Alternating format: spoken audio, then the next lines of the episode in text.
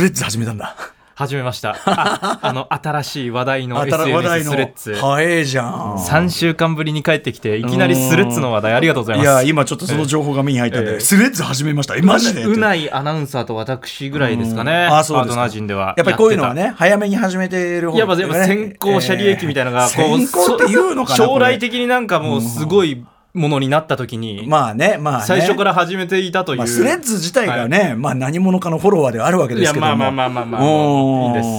いです。私も 何, 何か分かってないですけども、うん、ああ、はい、そんないち早く、はいはい、そんなすみません、ちょっとあえて世間話的に始めてみました。月曜日でございます、えー、月曜パートナー熊崎和人さんが、えー、さんしゅうかんぶりってこと？そうですね、えー、にしゅうかんお休みいただきましたのでさんしゅうかんぶりに急からお帰りいただきておりますということです。私ライムスター歌丸でございます。熊崎君改めてお帰りなさいませ。ありがとうございます。育休取得してました、うんねまあ、とはいえね、はいあのーまあ、たったにしゅうかんじゃたったにしゅうかんですからね、まあそうですね、まあねうん、この間あのもちろんねあのピューロランドにご家族で、はい、本当まさかあの第三子あのほやほやの第三子と一緒に現れるとは思わなくて、はい、でも拝見してて皆さんもねその熊崎のそのなんか板にすでに板につきつつあるお父さんぶりというのが頼もしく見えたなんて話もあの曜日でしてたんですけど、はいはい、同時にやっぱりこれまあ改めて言うまでもないけど一人育てるのだって大変二人育てるのだって大変ってところでさんにんあの完全に親の数を上回るいやそうですね、一人一人ずつこう見てったら一人余ってしまうという、うん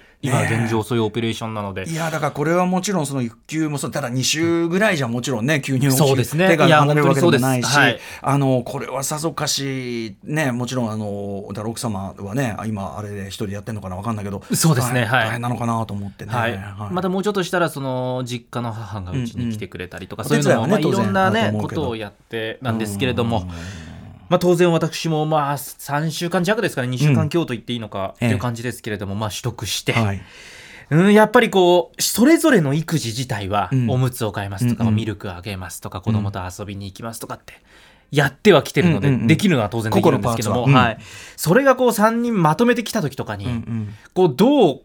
いう順番でこれやってこれやってこれやってこれやってみたいなのがこうなかなかこう難しいなっていうところもありましたし、しかもそれがずっと続くわけですね、はい、改めて大変だなっていうところと、うん、まあこう投資でまあ、にしゅうかんなりさんしゅうかんなりやってみたことによって、うんうん、気づいたところっていうのも多くあったりしたので、うん、それは例えば、まあ、あの奥様が普段ねやっぱり大変だなっていうかね、はい、そうですね、うん、それこそ育休もうちょっとねこれに週ってさどういう、ね、どういう長さの決定か分かんないけど正直その育休か例えばその女性が育休取って復帰するまでにさ、はいまあ、いちねんとかさあったりするじゃないですか。そうですね、まあ、本当に人によりますけど、うんまあ、いちねんとかっていう方も多いですよね、うん、ってことはさそれは本当は、はい、その男性側というはい、その配偶者側もパートナー側ももちろんです本当同じぐらいあってねしかるべきなわけで、まあ、実際ねそういう取得している方もいらっしゃいますけど、うん、まあまあ、かなり少人数であるということは、ね、でもそこら辺が達成されるまでは僕正直そういうのがフラットに達成されるまではその本当にフラットな意味での少子化対策みたいなのはそうですね、まあ、なってないなと思うんで男性の育休取得っていうところも叫ばれてますけれども そ, その育休の今度はじゃあ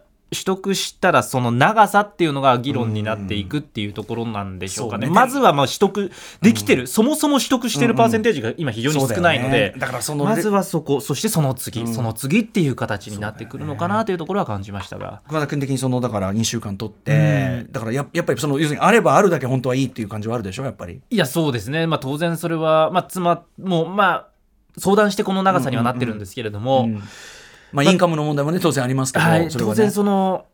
あればあるほどいいでしょうし、まあ、当然子供と触れ合う時間もあれば、うん、長ければ子供のこれまでだと多分見えなかったであろう面とかこの時期のその子供のその瞬間はもう二度とないんだからね、はい、そうですね、まあ、気づいたらこれですよごじゅうよんですよこれもうそうですよ私もさんじゅうさん来週さんじゅうよんになりますこんなもんですよね気づいたらあれっていうねあっという間に大きくなりますけども、うん、パッて見たらもうサングラスしたおじさんになってますから気をつけてください本当にね。いやでも本当に、うん、それぞれさんにんまとめて面倒見ることも妻が外出して、うんうん、そういう機会もあったりしましたし、うんうん、あとは子供上のお姉ちゃんとふたりこうディズニーランド行ってみたりとか、うんうんいいね、そういう経験をしてみたりして、うんうんうんまあ、いろんなこう、まあ、経験と言っていいのか分かんないですけれども、うんうん、ことがあってで改めてこう仕事に戻って、うんうん、仕事行く前仕事帰った後、まあ改めてですけども、うんうんうん、これまでもやってきたのか、うんうん、まあ、どうなのかっていうところなんですけれども、うんうん、もっともっと向き合っていくべきだなとか、そうだよね、うん、改めて感じましたね。いやでもそういうこう実感を持った証言みたいなのがやっぱりまたね、はい、あの社会の枠組みに対する、うんうん、まあ、一つの提言にもなるということだと思う、はい、ぜひその話を伺いたかったんですよね。なのであの、まあ、もちろん今後ねまた世界陸上あったりとか、そうなんですよ、ね、いろいろ重なって熊崎君、まあ、さらに忙しくなってしまうのはまあ分かりつつ、はい、あの全然あのこの少なくともこの番組に関しては全然一級大数賞なんでそんなのいつでもそれはあので帰ってきてくださいっていう感じなんで、肩回してる後輩たちたくさんいるっていうのはこのにしゅうかん伝わってきたので、そうですねそうでやっぱりそのねその鍋収なら鍋収なり、そして小沢幸輝さんなら小沢さんなりの変になるから全然そこはね、はい、あのなんか安心して行ってきてくださいっていう感じもあるし、もちろんお待ちはしておりますが、いやもうあのもうそうですね、なんか心置きなく、だからその、はい、いろんな意味でそのね、えー、休みやすい戻りやすい職場っていうのをユナイさんがおっしゃってましたが、まさにその通り一級に関してもという感じなので、はい、はい、まあそんな感じで、はい、あのとりあえずでもひとまずはあのお疲れ様でした。そしてその貴重な中の一日をピューロランドお越しいただいて本当にありがとうございます。いやでもあれ最高でした本当に、うん、子供たちも大喜び。ね、あのお子さんたち盛り上がってくれたって聞いてそれはすごいほっとしたんですよね。そうだからああいう、まあ、いちじかんとかの尺の何かを見るとかっていう経験はなかったので、うんうんね、まあおそらくもうこっちの思い込みで。うんうんいちじかんしないで飽きちゃってどっか走り回っちゃったりとか泣いたりとかいろいろ大変なんだろうなみたいなところがあったんですよ。でも蓋を開けてみたらもういちじかん集中するどころか誰よりも盛り上がって、うんうん、すごいね盛り上がってくれたって聞いて、もう立ってわーわータオル振り回したりとか、あマジで、はい、周りのお客さんとか結構こう盛り上がってるの見て、うんうん、なんかこれあそうやっていいんだみたいなので全然飽きるどころか、あいいですね、うん、喜んで喜んでっていう感じで、さんさいの子供とかあといっさいの息子とかもなんかこう、うんうん、マジで体揺らして私抱っこしながらだったんですけど、そのお尻ずっと座ってたんですけど、そのお尻がボンボンボンボンボンボンバウンスしてる浮き始めて、へーなんか楽しんでるんだなっていうのはめっちゃ嬉しい。だからすごくこう、うん、発見というか、はいはい、こういうの、まあ、ライムスターのライブだからより一層そうなったっていうのは当然あると思うんですけども、小鉄くんとかもね子供向けの曲もあったりしますけどねあそうなんかすごいなんかこうキャラクターとかも登場してきて、うんうん、それこそライムスターのお三方皆さんを多分子供たちは、うんうん、キャラクターとしてね、うちの子供はキャラクターだと多分認識して、グッズのグッズのグッズにプリントされたキャラクターとしてね、うん、そ, それぞれこの人はこの人みたいなこうキャラクターに指さしてこれはこれこれはこれみたいな、今後ろにいるの誰、うん、この人ジンさんみたい な, なんか分かるあそう分かるっていうのははい。あいやちょっとこうやってね我々にも慣らしていただいてでもだからこそあのあれだよねスピードランドのいちじかんというね、はい、あの長さもねいいんでしょうね、まあ多分あれが限界でもあると思うんだけど、いやでも楽しんでました。 あ, ありがとうございます。何よりいやお越しいただいて本当に光栄でございましたといったあたりで、はいえー、久々に熊崎を迎えて始めたいと思います。アフターシックスジャンクションしちがつとおか月曜日、時刻は今ろくじはっぷんです。ラジオでお聞きの方もラジコでお聞きの方もこんばんは。 ティービーエス ラジオキーステーションにお送りするカルチャーキュレーションプログラムアフターシックスジャンクション、通称アトロク。パーソナリティは私ラップグループライムスターの歌丸です。そして育休育児休暇取得で、まあ、にしゅうかんこの番組としてはお休みいただきましたが戻ってきました。月曜パートナー ティービーエス アナウンサー熊崎和人です。あちなみに熊崎さん、はい、あのー、入れ替わりと言いましょうか、私来週お休みいただきますんで。いやそうなんですよ、だから歌丸さんにしゅうお会いできてなくて、まあ、ライブは行きましたけれども、えー、今日お会いしてまた次にしゅうかんごになる、えーえー、これはやっぱり疎遠の始まりという感じなんでしょうかね。寂しいですよ、思えばあれがきっかけだったという感じなんでしょうかね。いちねんごにねんご実は思い返してみれば実はあの時はつゆ知らずみたいなパターンですからやめてくださいよあのー、来週は私あのマイティクラウンというね、はい、世界が誇る本当に日本初のレゲエクルーマイティクラウンのファイナルツアーということで、えー、クルーズツアーに参加するためいっしゅうかんまあ高級をいただいて、まあ、私もだからもう私はもう本当にこの間もねあの函館行ってくるからちょっくら休もうわなんつって休ませていただきましたけど、ねはい、ああどんどんどんどん休んでどんどん戻るということでね実践していきたいと思いますんでね。そうですね、えー、皆さんもね各各持ち場でねああああすみますってね急に言うのやめてくれるかなまあこういうこういうねすったもんだを繰り返していただければと思う次第でございます。なのであの来週はよろしくお願いします。来週のねあの代打パートナーといいましょうか、はい、どなたかというのはまた後ほど発表させていただきたいと思います。そうですね、はい、といったあたりで実は先週はピューロランドでのライブをやったんですけど、はい昨日から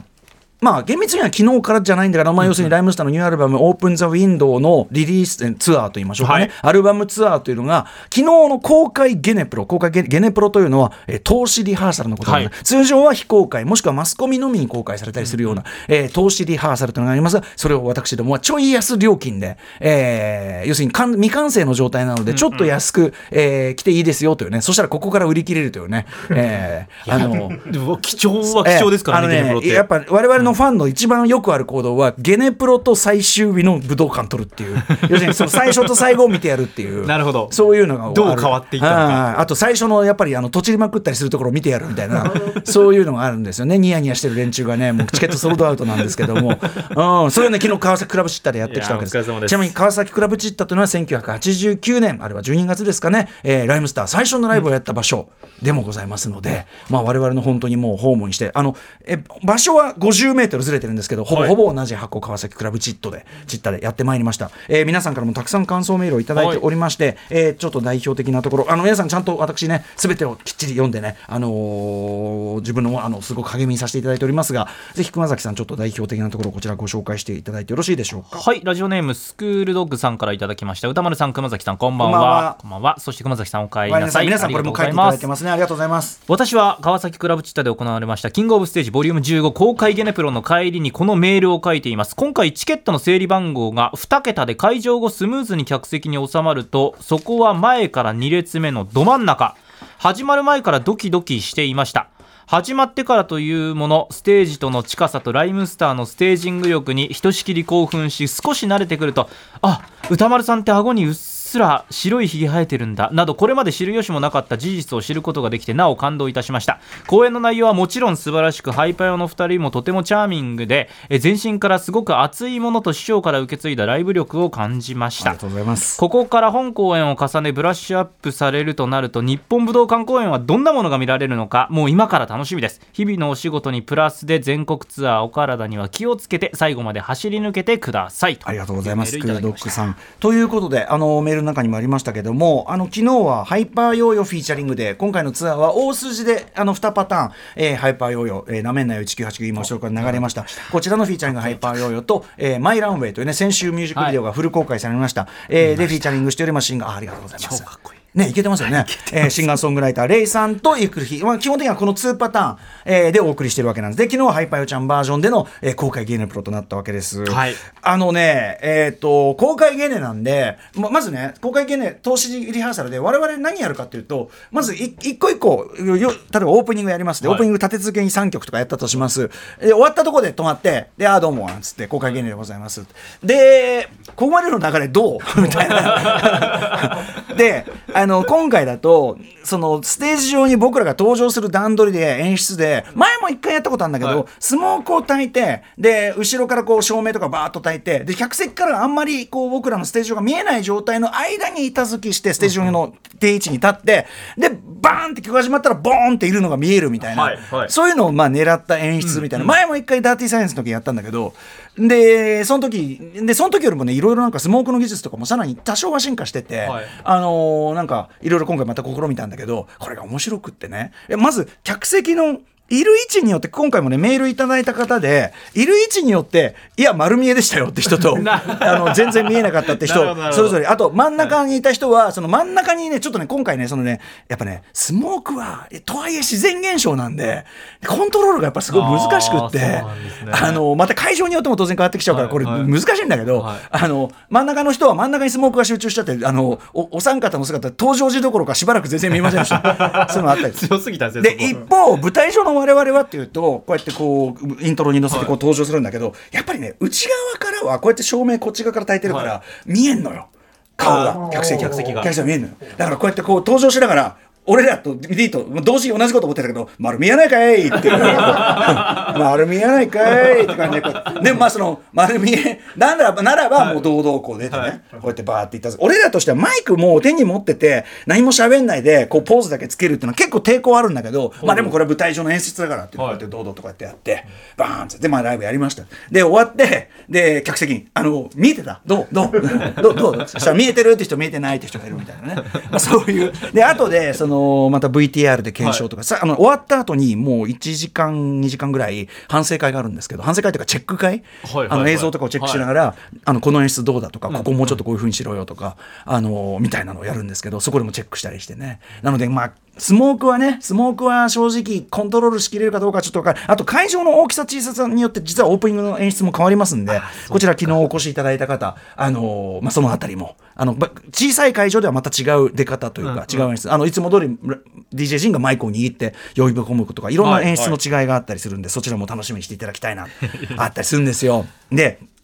ブロックごとに、はい、どうでしたどうでしたなんつってやって、でその例えば今回アルバムのアルバムツアーだから、まあ、基本的にアルバニューアルバムの曲からを全曲やるというのがあれなんで、うんまあ、どうしてもその昔の曲の比率が少なくなるんですね、はいはい、であ、まあ、そのお手紙とお手紙なんかもうちょっと昔の曲聴きたいのも正直なとこだけどみたいなのがあってね、うんうん、まあまあちょっとそこはちょっと入れ込み方考えますが、ただその昔の曲をやまとめてやるコーナー、ここにもひと仕掛けと言いましょうか、まあ、ライムスターなりのちょっとちょっとこうクスッとなるようなネタが入ってたりしますね。これは皆さんメールにも書いていただいてますが、一応ここは伏せておきます。えー、ちょっとこういうまあでも我々ね、ただの加工曲のメドレーじゃないちょっと見せ方みたいな、はい、準備してたりとか、えー、あとまあハイパーちゃんとね、そのやっぱり共演ですよね。今後ろでやってるえっとなめんなせんきゅうひゃくはちじゅうきゅうと他にまあちょっと何曲かセッションセッションしたんですけど、はい、これはやっぱり手応えもともちろんそのいいものにはなるだろうと思っていましたけど、圧倒的な盛り上がりと感動と手応えを得ましたね。やっぱりハイパーちゃんと僕ら並んで、まあ、もちろんあのふたりがすごいね素晴らしいスキルをもともと持ってるからってのあるんだけど、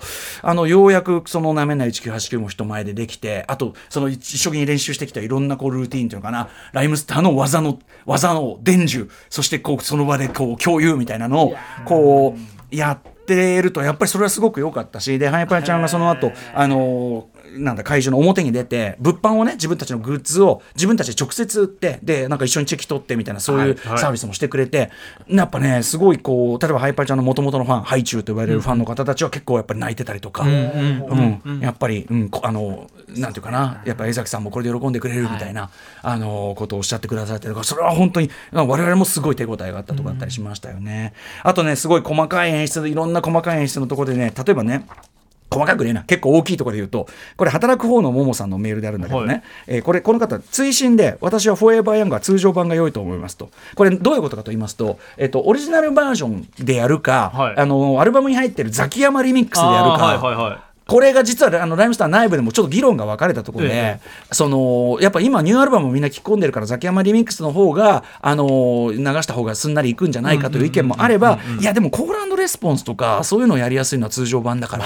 とか、あとねその直前にやる曲は、まあ、あのアルバムの中でもとびきりシリアスなとあるね、まあ、お分かりかと思いますが曲なので、その結構近いところにザキヤマリミックスこれちょっと早いんじゃないのとかいろんなこう意見があったりしたんですけど、そうなんですよね。でこちらね働こうのももさん、えーとはい、ザキヤマリミックスはザキヤマさんのいいところで見たい、映像でもいいけど武道館でのザキヤマ登場期待して良いんですよねということをおっしゃっていた。これあのザキヤマさんの毎日ねザキヤマという番組に出ていただいた時に、はい、ザキヤマさん自ら武道館武道館ねにがつじゅうろくにちですよありましたーから言ってで僕がいやいやいやザキヤマさん忙しいでしょっつってそんな、はい、んな安請けはしないでください、はい、えなんか歌丸さんがなんかあんまり乗り気じゃないよなっつってまあそれはいろんな意味でいろんな意味で乗り気じゃないよっつってあんたが取り付けたとペンペン草いっこはめ入らないんだからあんなもういろんな目で乗り気じゃないよなんてね話をしてたんだけど、あのー、これちょっとあんまり期待を引っ張っても 無, 無意味なん で,、はい、あので事務所社長からももう行っていいって許可を得たんで、はいはい、言いますけどすいませんやっぱりにがつじゅうろくにちザキヤマさんスケジュール エヌジー でした。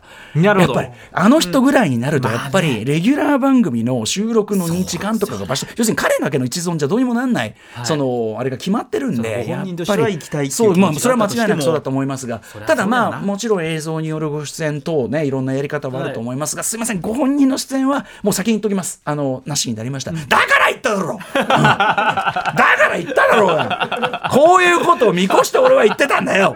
みたいなね。あとですね、えー、と海でチャプチャプさんからもね、えー、いろいろいただいてる中で途中僕があのとある曲 B-Boyism ですね B-Boyism の中で、えー、歌丸さんがなんとサングラスを外して素顔のままステージで仁王立ちとねぬおーとつぶらな瞳のご尊顔と感傷観客に、えー、ご尊顔に観客のテンションマックスと、えー、私はライブ参加が初めてでしたが、えー、今回のように歌丸さんがサングラスを外し、えー、素顔を観客に見せてくれることはライブではよくあることなんでしょうか。毎回です定番です定番です。今回は短めだったぐらいです。普段はもうちょっとこうグーってやってねやったりするんですけど、はい、毎回ですすいませんあのそのうち飽きてくると思いますけど、はい、別にあの隠してるわけじゃございません。そんなのがあってでもこんな風にね盛り上がっていただいて、でもあそこが盛り上がりどころなのは間違いない、うん、はいあのー、ということでですね、まあ、非常にその後の話し合い等でもですね、あのブラッシュアップ、あの例えば後ろに出る映像のタイミングとか、えー、出し方とかみたいなところもさらにブラッシュアップしていこうと、うんうん、もちろんあのツアー中もさらに良くしていきますんでね、うんうん、えー、お越しいただいた皆さんにその、あのその場でも本当にあの にひゃくパーセント 満足していただけるような、えー、ツアーを心がけておりますので、えーえー、とはちがついつか土曜日福岡、またね福岡はまたね川崎と全然違うのよ。あ、そういえばその九州ねちょっと大雨の本当にねあれちょっと心配なんですけど ね, ね皆さんねあの後も情報入ると思いますが、はい、えー、はちがついつか土曜日の福岡、ここまあドラムロゴスはまた全然違う中身になるんだけど、あの福岡ドラムロゴスの方から皆さん、えー、にがつじゅうろくにち金曜、えー、日本武道館まで、えー、ぜひ全国各地でお会いできればお会いしましょうというライムスターツアーの話でした。ということで本日のメニュー紹介いってみましょう。はい、まずはろくじはんからのカルチャートークです。アジア映画に詳しい映画評論家のクレイ響さん登場です。クレイ響さんが選ぶにせんにじゅうさんねん上半期ベストアジア映画を紹介していただきます。そして、えー、しちじからのミュージック日替わりでライブや ディージェー プレイをお送りする音楽コーナーライブ&ディレクト、今夜のゲストはこの方です。